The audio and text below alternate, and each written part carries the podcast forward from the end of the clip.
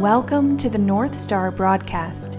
I'm your host, Christine Bergstrom. I'm a certified clinical hypnotherapist and breathwork facilitator with an immense love and passion for all things related to spirit, consciousness, and the path of the awakening. On this podcast, we'll be exploring all of this and more through sharing spiritually transformative, out of body, and near death experiences we will learn and grow together through inspiring conversation. Thank you for being here.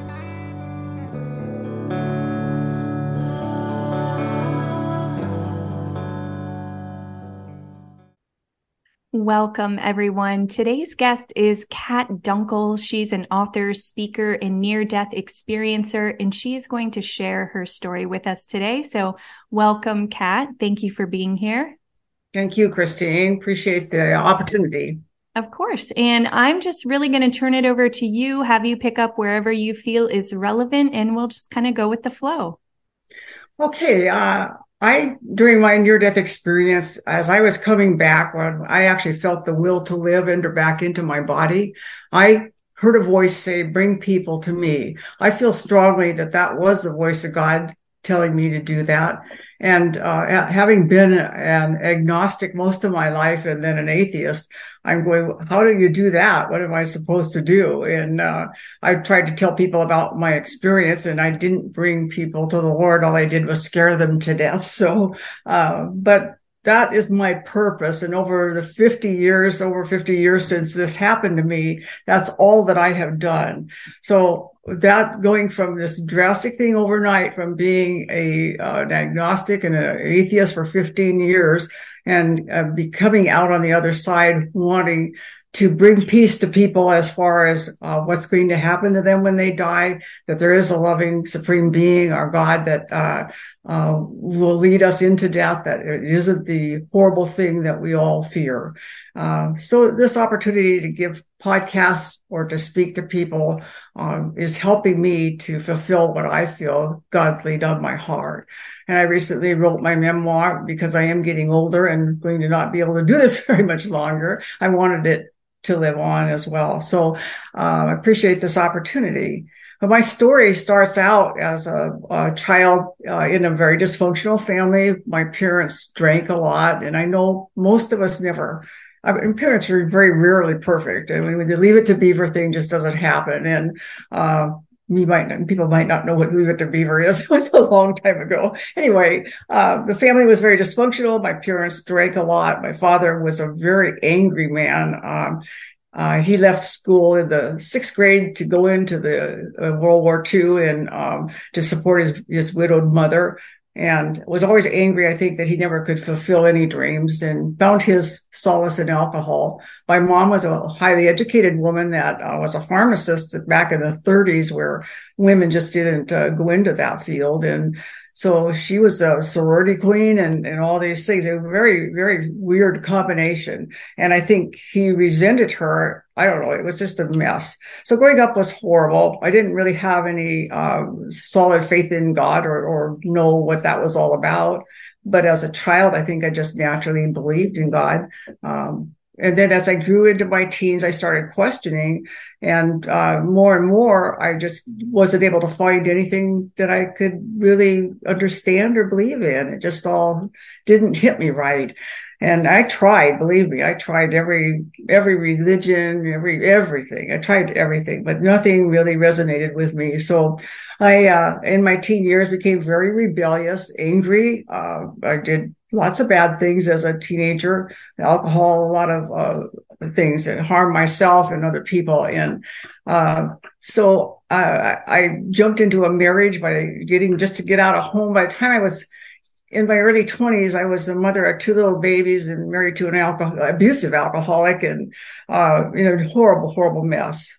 I remember one night walking out into the living room and looking up at the sky and and just saying, you know, I smell this smell alcohol coming through the doors there and smoke and my two babies asleep in the bedroom who cried all the time mostly. And I looked up and I said, God, you know, if you're really up there, if I could just know what it was like to have happiness and love or to, to know somebody that loved me, uh, you could just take me away then. Just kill me, devastate me. I don't care. I just want to know that feeling for, for one year. That was kind of my bargain with God was up there, but I, I knew that wasn't going to happen. I, so one day I hopped in an old beat up car, threw my kids in the back seat. They were just a, a one and two years old. Chris was almost two and Mark was just a little over one. And, uh, uh, we drove from Kansas City to Seattle and I got into government housing. Uh, we didn't have any furniture. We really didn't have food to eat.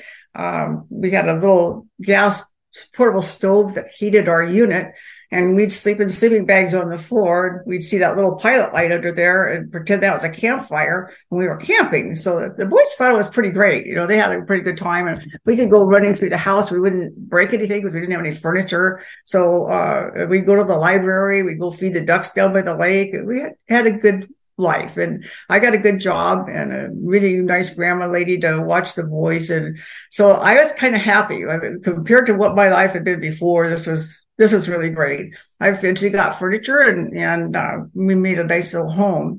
Well, one day a lady at work told me that she had met the man I was going to marry. And I went, oh, you know, there's no way I would ever, ever get into that situation ever again. I was so dead set against it. And it seems as though this man that she thought I would marry had the same situation where he had a very bad experience and was never ever going to get married either. Somehow we got together, you know, we set up this blind date and we went out and 28 days after that day, we were married in Reno, Nevada by Justice of the Peace, William R. Beamer. And, and, uh, you know, he, for those 28 days, I met somebody that scared me to death because I felt love and it was so foreign to me that it frightened me. And I, I remember looking across the table at him at this restaurant and I love this man. I love this man. I mean, he was handsome. He was gentle and kind. He owned his own home. He had a, a brand new car. He, he had a solid job. I mean, he was, he loved my boys. I mean, they, it was just unreal. So this man that he worked with came in while we were sitting there and he, he was so drunk he couldn't even stand up and he waddled over to us and he said, you know, you kids belong together. Uh, what would it take for you to get married? And Don looked at me and he said, well, if I had $200, we'd drive to Reno and get married tonight. And I went, oh my God, you know, I just, how could he possibly love me? How could he feel the way he, about me like I did him? It was just how could he? He was perfect. And anyway, we did. And uh, that was 55 years ago, tomorrow, actually. so uh, in, in, that 28 days, that was exactly a year because one, one year later, we went out on our first anniversary and had our very first argument. And uh, it was horrible. We had a very bad argument. It ended up with me uh, you know, running off and, and he had bought this tavern about six months prior and I was really against it, but it was kind of his dream to have his own business. He had a solid job in real estate and I'm going, no, no, not, not alcohol again. I, I was so opposed to it. And, but it was his dream and I couldn't stand in his way. He wanted to be his own boss and have his own business. And who doesn't want that? And he had a partner partner was not a very scrupulous person, but um, anyway, he had this tavern. And so on our first anniversary, we went out to this nice dinner and he said, well, why don't we just stop by and see how things are going at the tavern? And so we did. And I was sitting in the back, kind of in the dark and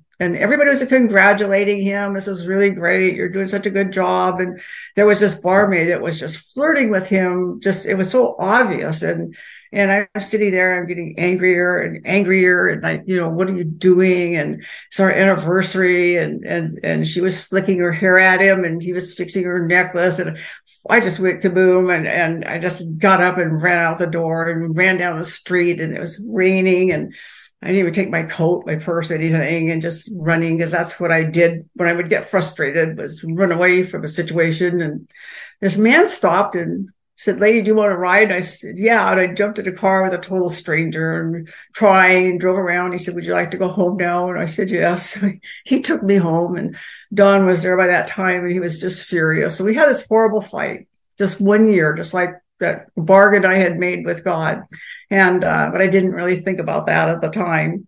Anyway, uh, that's what was the downfall start of our marriage. And it was started crumbling. And I didn't work at the tavern, but except for one night a week when we had this promotion. It was Monday night on April 6th. And, uh, I got ready to go to work and lean down and kiss the boys goodbye. And and uh, went into work. And, and as I was walking in the door, Don was leaning over the counter, talking on the phone, very intent. And I, I couldn't imagine because the place was just packed with people and it was noisy. And, and anyway, he hung up the phone and came over and grabbed my arm and was pulling me out the door and, and saying words that just didn't, I didn't understand that my son Mark had, had been hit by a car and uh, I uh, I just my legs just kind of went to rubber at that point, and uh, we got in the car and got to the hospital about the same time as the ambulance pulled in, and they pulled Mark out, and I, I it was just unbelievable.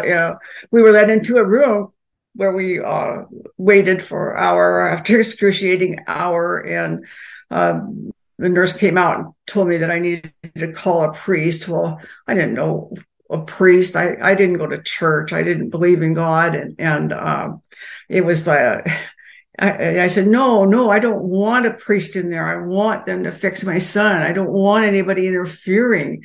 And so she turned away and pretty soon this priest came and they walked by me into the, into the room and shut the door behind them. And, uh, and I was so angry that, that that priest was in there interfering with what they were doing for Mark. And pretty soon he left and uh, hours later we were done. I walked down the hall and it was sun was just coming up and people were starting to go to work and i'm going you know normal day is starting for people? I mean life is anything but normal. Don't they know what's going on inside this hospital? And uh, uh, you know it was just just a strange feeling. I heard footsteps coming down the hallway behind me and it was the doctor and he said that they weren't able to say mark and uh, I, uh, I, I just don't remember much after that, except we walked into Mark's room and I pulled the covers up over him because he felt cold, and I leaned down to kiss him and saw a tear in his eye. And I said, "Don't cry, Mark, because mommy's here. You know, mommy can fix anything, and uh, you'll be you're going to be just fine." And you know, then I just I I don't remember. I just collapsed at that point, and uh, and then we, we were in the car and I, I didn't want to go home. I couldn't face Mark's things there, his toys and his clothes. And I, we drove around for hours and hours and finally headed home. And Chris, my other son came running up to me and mommy, mommy, did you hear what happened to Marky? And, uh, and I had to tell him he was with his brother when he was hit by the car and saw the whole thing. And everybody ran to Mark and Chris was left there alone to walk home and tell the babysitter. And I just couldn't imagine the horror in this little kid's heart. You know, he was just a, he was only at that point just uh, not quite nine years old. And, uh, so it, it, was just horrible for him and horrible for all of us. Uh, I just became so, uh, I don't know what the word is where you can't leave your house. It's just, you know, mental thing where you just, I couldn't face people because I felt so horribly guilty or somebody would smile or laugh or it was just like, how can you, how can you do that? You know, it's like this horrible guilt that was so overwhelming in me that, that kids aren't supposed to die before their moms do. And so it was, it, I just couldn't leave the house and Don put up with that and was very understanding for quite a while, but pretty soon he told me that I had to, to get out of the house and, and we were going to go that night to some friend's house. Uh, and so we, I started objecting. And as we went out to get in the car, we started arguing about it. And we got in the car and he started driving. And I, I was yelling at him and he said, Kat, you got to move on. You've got to, you've got to move on from this. And I just lost it because I move on. What are you talking about? I'll never move on. And I came across the car just smashing at his face, just so angry and frustrated. And, and he's trying to drive the car and he took his arm and went like that. It hit me in the back and it knocked me over to my side of the car. And I didn't realize then, but that blow had caused the liver inside of me to burst. Now, there's a little sac around your liver. Your liver's like a, like a jello or something. And this sac keeps it all together. Well, that burst blew my liver into pieces and caused massive internal bleeding.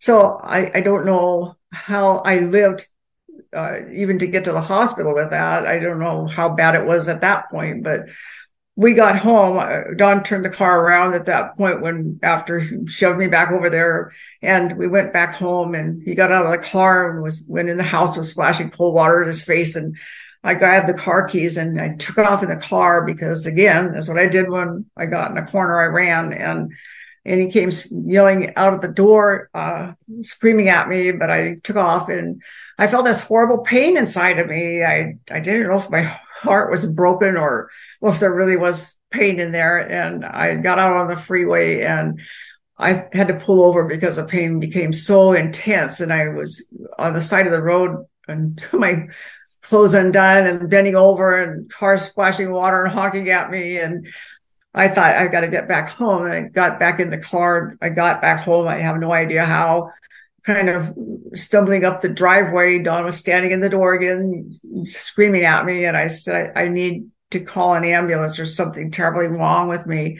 Uh, I'm in a lot of pain. And so I, he just believed me. And he says, well, I'll take you to the hospital if you're that bad. And and he took me to the hospital. Um, I was in the, they didn't have MRIs and CAT scans. This is back in the 60s. And uh, so they had to just go by my blood count was dropping, my blood pressure, everything was just off the chart. So they came in the room and said that I had to go into surgery right away. Uh, they had to find out what was wrong and something. And they asked me how I got the bruise on my back. And I didn't want to tell them. I didn't want them to think Don was a wife beater because he wasn't. And, uh, you know, it was just, they wouldn't have understood this reasoning for the fight that we had and what was going on in our lives.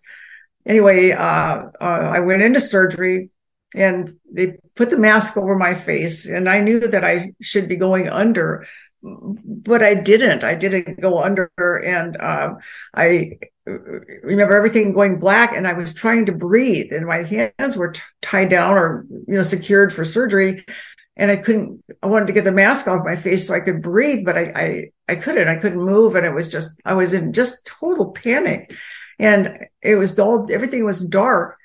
I, I, couldn't see anything and just struggling like you're going underwater and you're you're trying to breathe and you can't and and then I, I went through a transition of going from, from this darkness into what appeared to be a hallway or, or a, a cave or whatever, a, a, just a darkened hallway. And, uh, I saw my, my sons and Don's standing by what appeared to be a street light and it was raining and they were crying because I was dead. And I was trying to tell them, no, I'm, I'm not dead. I'm okay. Something strange is happening, but I'm not dead. I'm okay. Uh, and then I moved on and I saw four people standing off to my left in street clothes, just normal people. And they were looking at me like they were really concerned. And I, I thought, you know, what's wrong? They weren't people I knew. I don't know who they were and don't to this day. It could have been distant relatives. I really don't know. My son Mark wasn't there. I didn't see him. I don't know that I would have wanted to. I don't know at that point. Uh, but then I started drifting down the hallway and this thought came to me. There, there is no God. And all of a sudden, this horrible, horrendous noise, like a freight train just rushing right past my ears, this loud, loud noise and a rope being pulled through me a million zillion miles an hour. So, so fast that it was burning feeling. And then it stopped and I knew that, that God existed. And I can't tell you or put into words how I knew, but I knew just like if I put my hand up here and I know that's my hand and you're not going to convince me in any way that it's not. So that's the knowing that I knew that God existed. I knew it. I knew it. And here, most of my life, I didn't believe in God. So to have this knowledge was exciting and, and it, it was, it was great. And then I heard the noise again and I heard, felt the, the pulling through the middle of me. And, and sometimes I think maybe that was just God pulling all the hatred and the anger and everything out of the middle of me. I, I really don't know the purpose of that but again, it stopped and I knew that heaven existed and I was moving towards that and, and I was excited and I didn't think about anything else. I didn't think about my kids or my husband or life or anything. I just thought I'm going to heaven and that excitement, the overwhelming excitement and, and is, is not describable. I, I have never heard anybody be able to describe what the feelings of, of heaven or God are like. This peace that the Bible calls peace that passes all understanding is far beyond even that. I mean, there's this euphoria, this, this just incredible feeling. And I was being pulled towards that. I saw the brightness of that. I saw some kind of structure holding it back. I was almost there. And then it, the floor dropped out beneath me and I started falling into total, total blackness. And I, I knew that I was in hell. I don't know what part of hell I was in. I wasn't in a lake of fire. I wasn't in, it was just total, total darkness and the separation of aloneness that again, I can't describe, but I was falling into this total, total darkness, knowing that I had sent myself there. And the reason that I knew that I had sent myself there was because I had blasphemed God. I didn't want to believe in God. You know, I was the one that said, God, I don't believe in you. I don't want any part of you. I hate you if you do exist. I was the one that did it. So God didn't send me to hell. I, I sent myself there and I knew it. I knew that. And I was screaming, you know, God, I believe in you now. I, I know you exist. You know, please save me from this. I'm screaming and screaming and falling into this darkness, knowing it's for eternity. I, I'm never going to hit bottom. I can't commit suicide. Who's going to come in here and save me? And I thought to myself, you know, God doesn't even know I'm here. I mean, I'm, I'm just, I'm non-existent at this point. And how can anybody save something that doesn't exist? So I knew that wasn't going to happen. And I was screaming, screaming, screaming. And, and all of a sudden it just stopped. And I started spiraling backwards back into the tunnel, excited, you know, somewhat that I was gone from there. And then, like I say, as I got almost back, I heard this voice say, bring people to me. Then I felt my spirit who I am, my spirit entered back into my body. So at that point, I wanted to live. When that spirit had left my body, I didn't want to live. So I believe they're two separate things. Our physical bodies, but we have a spiritual self. It's who really who we are. And this physical body is going to go away. It's going to turn to dust or whatever it does. But our spiritual self lives forever. And I came then back into being able being alive back in the surgery room when they're feverishly working on me tubes coming in everywhere and i'm screaming to them i died i died you know i i know that god exists he does and and i haven't stopped screaming that since so that's my story in a nutshell and and I do, you know, like I, I said, it's been over 50 years and I, I have never wavered one little bit. I've, I've grown stronger in my faith and knowing and, and, uh, miraculous things happened. I, I, I did change drastically, but also my life changed and Don's and my relationship strengthened, became beautiful. Don became a really good father. And, uh, I, I went to, to bed one night. We were bankrupt through all of the Mark dying and the hospital bills that I had run up. Um, we were bankrupt, literally. We lost the, the tavern business. We lost everything, uh, totally bankrupt. And, uh, I went to bed one night and I dreamt about starting a business. I had worked for an auto agency, uh, prior to all this. And, and, uh, one day at the auto agency, I had sat down and just started calling some customers up just to ask them how the, their experience was. Uh, and I really got an earful. We're talking back in the 60s where the auto agency was not a very scrupulous business. It was pretty bad. And, but the owners were usually nice people, but communications not being what they are today, they didn't have any way of knowing really what was going on in their business. So here I was being the customer's voice, going to the owner and saying, look what happened here. And he just went crazy. This is great. He made me a manager and all this. Well, so that was my job when this all happened to me. So I went to bed that night and I dreamt about starting a business. Well, I I had a high school education. You know, my dad told me, "Well, you're not college material," and they wouldn't spend the money to send me to college. And I was always put down as far as my mental achievements went. You know, when I, I, was even in schools, we were transferred all over the United States. My dad was with the government. So I would be just put in schools and, and kind of learn what you can because the curriculum was different. And, uh, so I, I never really thought that I was a very smart kid. I, you know, I kind of got by or bluffing, but I started reading all the books I could about the auto industry and self-taught on everything I ever learned. Uh, anyway, this dream told me how to start this business and encouraged me, and I did. And I, I started this business back in the 60s, and it became an international, still in business today. My son runs it.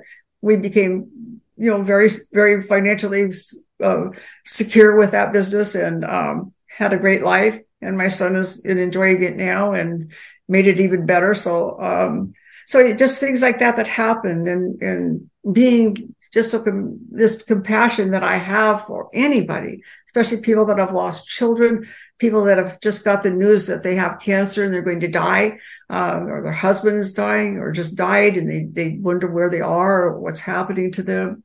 That's my mission in life now. And, and, uh, so I, I pray that this story can help anybody to understand that there is something after death and, and it's beautiful. it's beautiful.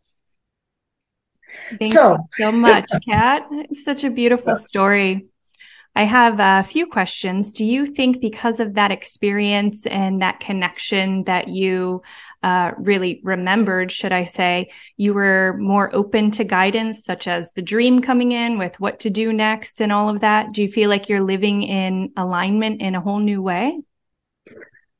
You mean as far as as my relationship with God, or or uh, yeah. yeah. Yeah. yeah. You said you had your dream after that kind of gave you guidance to start your business and I absolutely I I don't make very very many moves without consulting and I just have to trust that voice I hear inside of me. You know, I don't hear a verbal voice say, Kathy, do this or that. You know, it's like I, I kind of know. And, uh, I, I, I think the more you tend to lean towards that type of, uh, communication, the better it gets. So I pretty much know that voice that's speaking to me. And, uh, and yes, to answer your question, absolutely. Wonderful. How could we, the listeners, really tune into or listen for that voice of guidance? Do you have any suggestions? We know most of us know morally right from wrong. And I would say if that voice you're hearing is telling you to do something that you know is morally wrong, you're hearing from the wrong source. And, and I, I will say there are two of them out there fighting for your soul. And, uh, I, you know, we people will tell me, well, hell doesn't exist. The loving God would never send anybody to hell. Well, He doesn't send anybody to hell. He didn't send me to hell. And uh, but we have a choice, and I think everybody has the same experience that I had during the dying process, and they will have that choice. So you could have a a loved one that that doesn't believe in, in God or, or a higher power or anything. This opportunity will be given to them. And you think, well, they'd have to be crazy to choose to go to hell. Well, that's not the way it works. There's, like I said, there's this fight going on and there is true evil in this world. There's true evil in people that would, would they didn't want anything to do with anything goodness or whatever. Satan and a third of the angels in heaven left and felt they could be better than God. And they are uh, roaming this earth. They are, there is a fight going on for your very soul. And if they left, if they thought they could be as God, they knew that. They thought, I could be as God. They're still fighting. And so the true evil of this world will choose that. They'll choose to be that way, to choose to be on that side. And it'll look good to them. And maybe it's good for them. I don't know. And, and what the burning lake of fire is and what the pain of hell is. I don't know about that. I do know that I did experience that. I experienced that separation uh, from God but it wasn't after until after I didn't believe it. I cried out to God, please save me. I know that you exist and I want to be back there. So, so this fight that goes on on earth between good and evil is real. And, uh, I think you can see it. You can see evil in people. You can see evil that exists here on earth. So, um, does that answer your question? I can't remember the question. and much more. You know, it's been said that uh, suffering is caused from uh, believing that we are separate. Would you agree with that statement? That we're separate from God? Yeah. Th- that's why we have suffering? Yes, that we we don't recognize our connection, that we believe we're all alone. Mm. Like how you were living before. Well, yes, I I I felt that way, and you know, I I attempted suicide on three different occasions oh. uh, during that period, and I believe that was the pull towards that. And I uh, people that commit suicide, you know, I believe again in that dying process that they have that opportunity. I believe the majority of them are probably good people that were just, uh, you know, so blinded by the pain in them. And I can understand that because I was there. I was there. I felt that, that pain. And the thing that stopped me, I was on a third story ledge at a hotel, sitting out there. I'd taken out the screen on the, on the, out of the window. I was sitting on a ledge kind of inching myself, just knowing one little push and I, it'll all be over. I won't hurt anymore. You know, I'll be with my son. I was, you know, I'll be okay. And so I understand that, but I saw a vision of my son, Chris, come straight at me and he said, mommy, don't. And I fell backwards and, you know, and thought to myself, he was, how horrible, how horrible that would have been for him. So those who have lost loved ones, to suicide. God bless you. And I, my heart just breaks for you, but just know they're okay. I mean, they're not going to hell for what they did.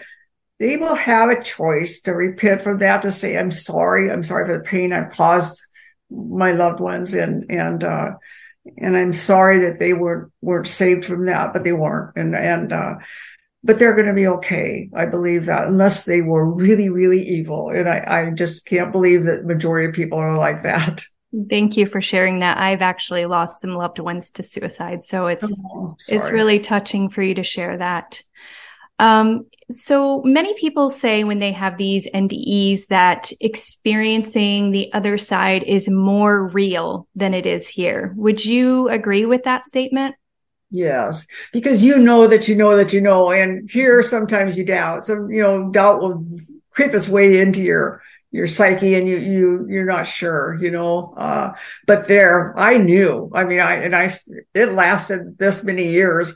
I know today what I knew then, and uh, yes, absolutely, everything is crystal clear. There is no, I'm not sure, none of that, none of that. Beautiful. Do you think on some level uh, there was a part of you, maybe the, you know, some people call it your higher self or or even your soul? Do you think that you planned that experience? You pre-planned uh, it? Oh no, I, I don't. I I don't know. I you know because I, I, was I grew up without any faith. I, I had no teaching in anything, any religion or uh, so I don't know how I could have done that. I, there was no way that I could have. I wasn't, I really was not taught anything. And I had a desire after my experience. I didn't, I didn't know where to go. I didn't know what to do. Uh, my mom had, had followed Catholicism. So I went to a Catholic church and I went and talked to the priest and told him what happened. He got really mad at me. You know, I said, who do you think you are? You know, that that would happen to you. You think some type of miracle happened to you? And I said, I don't know. That's why I'm here. but, um, but I, you know, I had no faith whatsoever. And I, I went to the Catholic church every single day, seven days a week. Every morning at six o'clock, they had mass and I was there. I was praying, just, just being with God. And, and then a friend told me about an evangelical church where I could learn about the Bible and stuff. So I started going there on Wednesday nights and, and Sunday mornings after the Catholic church. so I was in prayer constantly and, and I grew in, in, in faith and knowledge of knowing. I, I felt somewhat led that way into Christianity. And maybe that's why, uh, you know, because of my mom being a Catholic, or that's probably the only thing I knew but I, I would have been, you know, it wouldn't have mattered what it was. I think any type of faith filled thing would have, would have attracted me at that point. So whether I did pre plan anything, whether God did or not, I don't know, you know. Yeah. So you had this experience in the 60s, right? Yes, yes. People weren't talking about this kind of thing back then. Did you No. have anyone you could talk to about this? Were people open to the idea? What, how was that for you when you came back? what shocked people. I mean, it, you know, it scared some people. Like I say, I, I, I would tell them about it. And the reason I felt I was back was bring people to me. Well, you know, I, I don't think I did that. I think I just scared people half to death. But on my grandmother, I remember saw something or heard something, uh, about this experience and happening to some other man. And she called me right away and she was so excited. And my mother was so excited every time we'd have oh, excuse me, I sit myself.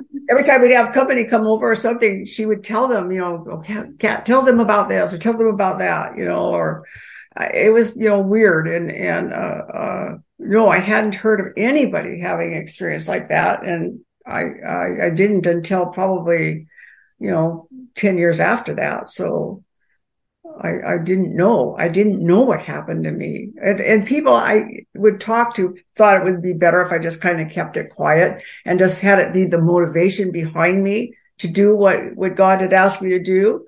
But I, I didn't. I, I told people I was not afraid to speak out on God's behalf because I felt that God had led me to do that. So, um, And Kat, what would you say is our purpose here as human beings? I know that's a big question. I've heard everything from um, experiencing emotions to learning what love is, uh, to learning lessons. From your experience, what would you say is our purpose here? I think for myself, it's to learn. I'm here on earth to, to strengthen my eternal relationship in heaven. And it'll be so far beyond anything even that, that I have experienced that, uh, you know, there are people that have had these experiences that actually get into heaven and talk to Jesus or talk to God or talk to whoever. But, um, I didn't get that far. Yeah, I, you know, so I, I think it's going to be absolutely incredible. And I think I'm here on earth right now to prepare myself for that. I know it's going to be far beyond anything I know. I don't know either, too. I don't know if what my obedience to God helps in any way in my eternal life. I'm not sure about any of that. I feel very led by God. I feel that almost every decision I make certainly is is brought before God and, and I wait for that that feeling, that that knowing of okay, let's go do this. And uh, so I, I I believe that obedience, learning all of these things that we have to learn on earth. Beautiful. And one last question I have for you is what advice or what would you say to someone who's really struggling right now, who's experiencing depression, who, you know, mm-hmm. God forbid, may be contemplating suicide? What would you say to them?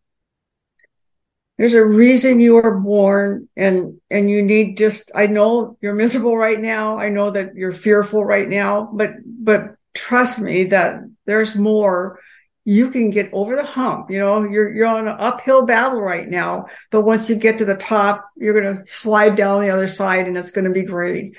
So any decision that you make to make yourself as God, which would suicide or anything of that would be taking away from God's purpose for you is wrong. And, and I'm not saying you would go to hell or you'll be punished or anything else. I'm just saying, please, please hang on because it's critical for you.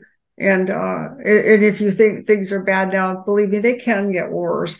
I mean, one of the things my husband and I used to always say to each other when we were going through the depths of bankruptcy and losing things and my son being killed and all these things, well, at least things can't get any worse. And we'd turn around and it, something would happen even worse. So it was certainly a lesson that even though you're at the depths of despair, hang on and to find somebody. I mean, there's so many resources out there. And you say, well, I've tried that. It doesn't work. Keep trying. Don't give up. Please don't give up. Thank you so much. And Kat, tell us about your book. My book I wrote because, like I say, I, am 80 years old now, and I want I want my story to go on, and it goes into a lot more detail of the questions that you've been asking, and uh, things that I wanted to tell people. And uh, it's called "Is It Safe to Die?" I'll give you an upfront. it, it is, but it, it it maybe answers maybe a better answer to your question that you just asked me. But I would encourage people to buy it. I you know people say, well, you're trying to make money off this authors don't make money. Trust me. Uh, uh, you know, it cost me two thousand dollars to have it edited, so the words were right, and, and two thousand dollars to get it published. So I, I'm not trying to make money on it. Please trust me for that. I'm trying to get the words I feel God gave me out to people as best I can, and possibly leave something for when I'm gone. So it's called "Is It Safe to Die?" and it's on Amazon. And uh, if you uh, uh, want to just email me at, at uh, my emails is the cat 137 is t-h-e k-a-t 137 at aol.com if you have you're at that place where christine's talking about where you're really stuck email me. I, would love to talk to you and and we can work through this together.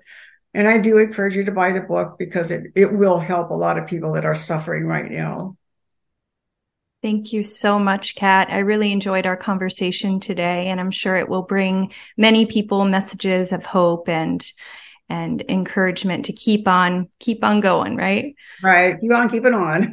yeah. Thank you so much, Kat. It's been a true pleasure. Yes, thank you, Christine.